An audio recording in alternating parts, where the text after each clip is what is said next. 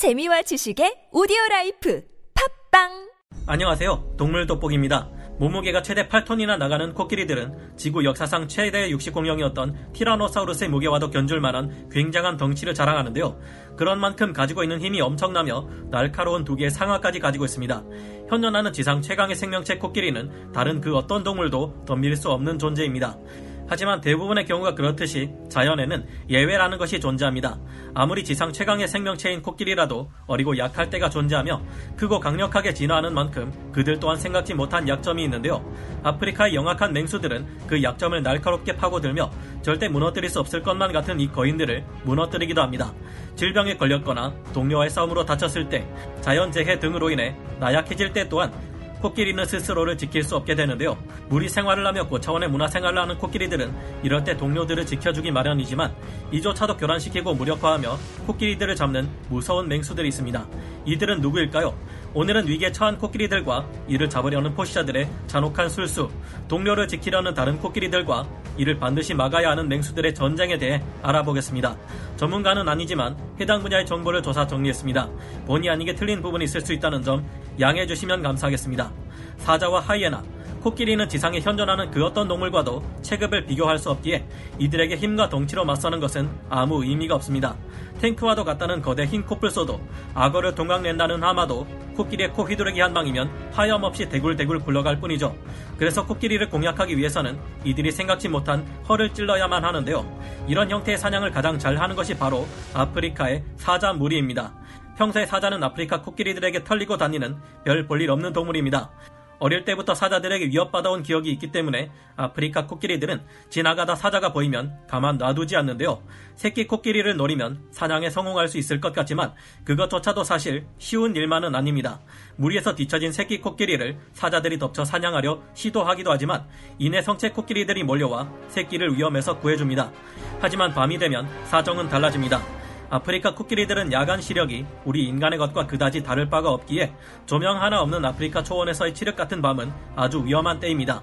반면 사자들은 고양이과 동물인 만큼 밤에도 환한 대나처럼 잘 볼 수 있는 뛰어난 야간 시력을 가지고 있죠. 아무리 크고 강한 동물이라 해도 어둠 속에 숨어 공격한다면 환한 대낮에 비해 사자들에게 아주 유리해집니다. 물론 덩치 큰 성체 코끼리들에게는 해당되지 않는 일입니다. 애초에 이들은 대낮에 활동하지 않음으로써 더위를 피하고 캄캄한 어둠 속에서도 사자들을 겁낼 필요가 없기 때문이죠. 하지만 사자들이 새끼 코끼리를 노린다면 사정은 아주 많이 달라집니다. 사자들은 코끼리 무리 주변에서 숨죽이고 있다가 뒤처지는 새끼가 있을 경우 이를 둘러싸고 공격합니다. 때로는 일부러 새끼 코끼리의 반격을 유도해 함정 속에 빠뜨리기도 하죠. 공격조가 이렇게 하는 동안 교란 역할을 맡은 다른 사자들은 위협적인 울음소리를 사방에서 내며 다른 성체 코끼리 무리들을 교란합니다. 이렇게 하면 새끼 코끼리는 두려움과 불안감에 빠져 허둥지둥하게 만들 수 있죠. 그리고 성체 코끼리들에게는 아무것도 보이지 않는 데서 새끼의 방향을 찾을 수 없게 만들 수 있습니다. 교란조 사자들이 코끼리 무리를 엉뚱한 방향으로 몰아내고 나면 남는 것은 새끼 코끼리뿐입니다. 사자들은 마치 늑대 떼들이 사냥감을 잡을 때처럼 치고 빠지며 후방이 노출된 새끼 코끼리를 공격하는데요. 이대로는 안 되겠다고 생각한 새끼 코끼리가 뒤늦게 도망쳐보지만 이미 때는 늦었습니다. 이미 사자 무리는 27마리 이상의 온 가족이 모두 총출동했고 번갈아가며 공격해대는 방식으로 지치지 않고 끝없이 새끼 코끼리를 점점 더 크게 다치게 만듭니다. 결국 새끼 코끼리는 척추의 신경을 공격하는 이들을 떨쳐내지 못하고 쓰러져 버리고 마는데요. 사자들도 이 같은 사냥을 자주 하지는 않고 아주 드물게 일어나는 일입니다. 하지만 보츠와나 사부티 지역에서 물이 마르고 사자들이 사냥해야 할 먹잇감들이 없어지자 사자들은 새끼 코끼리를 전문으로 공격하는 특수 부대를 만들었는데요. 이들은 무려 3일에 한 번 이런 식으로 새끼 코끼리를 사냥하는 기염을 토했습니다. 비정상적인 적용 형태였지만 다행히 이 지역에 물이 많아지고 다른 먹잇감들이 늘어나자 사자들도 코끼리 사냥을 멈추고 다시 원래 생활 습성을 찾아갔다고 하네요. 방식은 조금 다르지만 하이에나 무리 또한 가끔가다 사자처럼 새끼 코끼리를 사냥하고는 합니다. 이들은 아무래도 사자보다 더 약한 만큼 새끼라고 해도 코끼리를 사냥하는 것이 더 힘듭니다.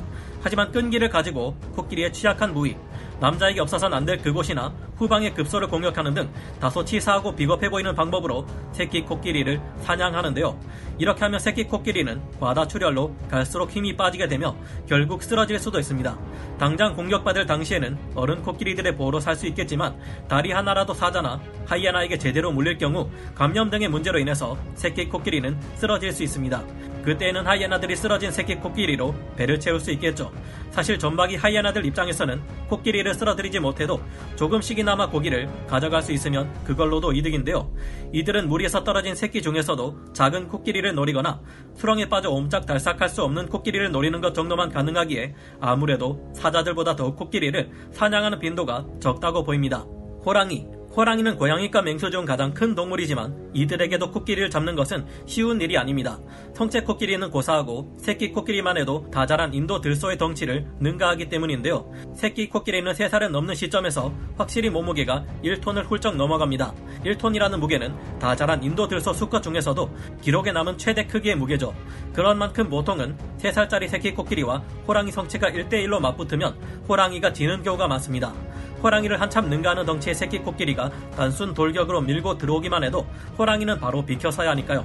게다가 아시아 코끼리들 또한 성체 코끼리들이 새끼를 절대 그냥 내버려 두지 않습니다. 설령 운 좋게 새끼 코끼리를 어른들에게서 떨어뜨려 놓는데 성공한다 해도 싸움은 이제 겨우 시작일 뿐이기에 단독으로 새끼 코끼리를 사냥한다는 것은 정말로 운이 좋아야 가능한 굉장히 드문 케이스입니다. 하지만 그런데도 불구하고 호랑이들 중에는 새끼가 아닌 다 자란 아시아 코끼리에게 겁도 없이 덤비기도 하는데요. 놀랍게도 성체 아시아 코끼리, 그것도 덩치가 더 큰 28살짜리 수컷 코끼리가 4마리의 호랑이에게 사냥당한 사례가 있습니다. 하지만 실상 당시에 이 수컷 코끼리는 건강 상태가 최악이었고 호랑이들과 맞서 싸우는 것이 힘들 정도로 쇠약한 상태였다고 하는데요. 그리고 같이 성체가 된 암컷 아시아 코끼리들이 호랑이에게 사냥당한 사례들이 보고되고 있습니다. 이 외에도 80년 전의 기록에서 여러 마리의 호랑이들이 다 자란 수컷 코끼리를 죽인 기록이 있습니다. 워낙 이례적인 사례여서 논문까지 나올 정도였죠. 짐 코벳의 책들에서도 타나크푸르 지역 인근에서 한 마리의 거대한 아시아 수컷 코끼리가 두 마리의 호랑이에 의해 공격을 받고 죽었다는 기록이 있는데요. 이 수컷 코끼리는 굉장히 큰 상아를 가지고 있었다는 것으로 보아 늙은 개체였을 것으로 추정됩니다. 이 코끼리는 호랑이들의 공격으로 앞을 볼 수 없게 됐고 호랑이들에게 공격받은 장소가 하필 미끄러운 바위들이 많은 강둑이었다고 하는데요. 운이 없게도 호우적거리다가 그만 미끄러운 바위를 밟고 넘어져 크게 다치지 않았을까 생각됩니다. 2009년과 2014년에도 상아를 가진 성체 수컷 아시아 코끼리가 호랑이의 공격을 받았다는 기록이 있는데요. 전문가들의 견해에 의하면 여러 마리 호랑이라고 해도 수컷 성체 아시아 코끼리를 잡는 것은 어려운 일이며 성체 수컷 코끼리가 사냥당한 대부분의 경우는 늙거나 병든 개체였을 확률이 높다고 합니다.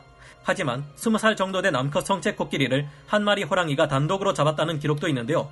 물론 아시아 코끼리는 아프리카 코끼리에 비해 작으며 20살 정도로 가성체가 된 암컷은 생각보다 작아서 2톤을 넘지 못하는 개체들도 있습니다. 이 코끼리는 암컷이라 상아도 없는 만큼 호랑이에게 사냥당하기 더 쉬웠겠죠. 이 정도라면 250kg이 넘어가는 거대한 대호 한 마리가 공격해 잡아먹을 가능성도 있다고 합니다. 더구나 아시아 코끼리들은 탁 트인 초원지대에 사는 아프리카 코끼리와 달리 호랑이가 숨기 좋은 장소가 많은 정글에서 살기에 아무래도 더 불리합니다. 밤이 되면 잘 보지 못한다는 약점 또한 마찬가지로 가지고 있고요.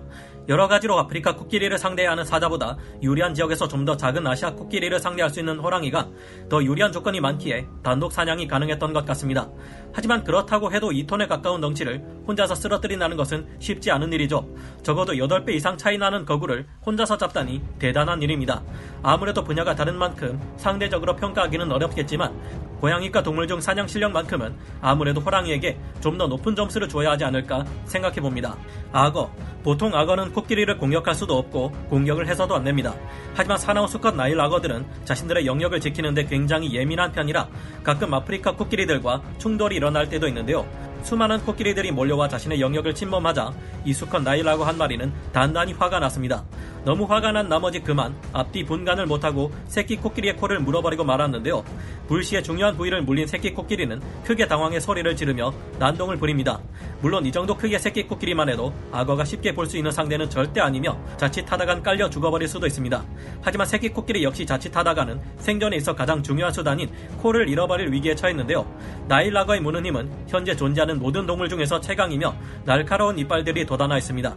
이대로 몸을 돌려 데스로를 시도하거나 턱을 이리저리 흔들어 제끼다 보면 새끼 코끼리의 코가 찢겨 나갈 수도 있는데요. 주변에는 거대한 성체 코끼리들이 많이 있지만 혹시나 새끼의 코가 떨어져 나가버릴까봐 함부로 끼어들지 못하고 있습니다. 하지만 새끼 코끼리 또한 만만치 않습니다. 강력한 근육이 있는 코를 휘둘러대며 무트로 악어를 끌어내고 있는데요. 그러자 드디어 다른 코끼리들이 참전해 악어를 분질러 놓을 준비를 합니다. 어미가 코를 강하게 휘둘러 악어를 후려치고 있는데요. 어미 코끼리의 코는 매우 강력해서 여기에 맞을 경우 사자는 죽어버릴 수도 있습니다. 오래전 호랑이와 코끼리를 경기장에서 대결시켰을 때의 기록을 보면 코끼리가 코를 이용해 호랑이를 들어올리고 척추를 부러뜨려 버렸다는 기록도 있었죠. 상황이 불리해지자 악어는 새끼 코끼리의 코를 놓아주었고 새끼 코끼리는 생존에 있어 가장 중요한 코를 무사히 지켜낼 수 있었습니다. 이런 짓을 하고도 코끼리 떼들로부터 살아남다니 사실 이 사건에서 더 운이 좋았던 것은 악어라고 봐야겠죠. 하지만 나일 악어를 만난 새끼 코끼리들의 운명이 항상 이렇게 해피엔딩인 것은 아닙니다. 아주 가끔 새끼 코끼리들이 악어에게 코를 물리고는 너무 크게 놀란 나머지 쇼크를 받아 즉사해버리는 경우가 있다는데요. 이럴 경우 어른 코끼리들이 나서기도 전에 이미 상황이 끝나버린지라 어떻게 할 수가 없습니다. 또한 깊은 물을 여러 마리 코끼리들이 함께 건널 때 새끼 코끼리가 뒤처지면 문제가 생깁니다.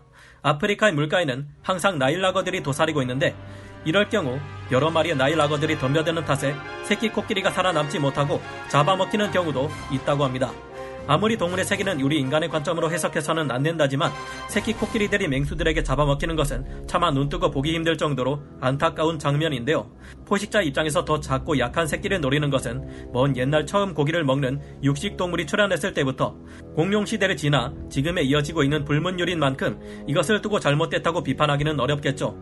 우리는 깨끗한 척해도 사실 알고 보면 사회 각종 범죄자들이나 위험한 사람들에게 가장 먼저 노려지는 것이 귀엽고 예쁜 어린 아이들인 것 같은데요.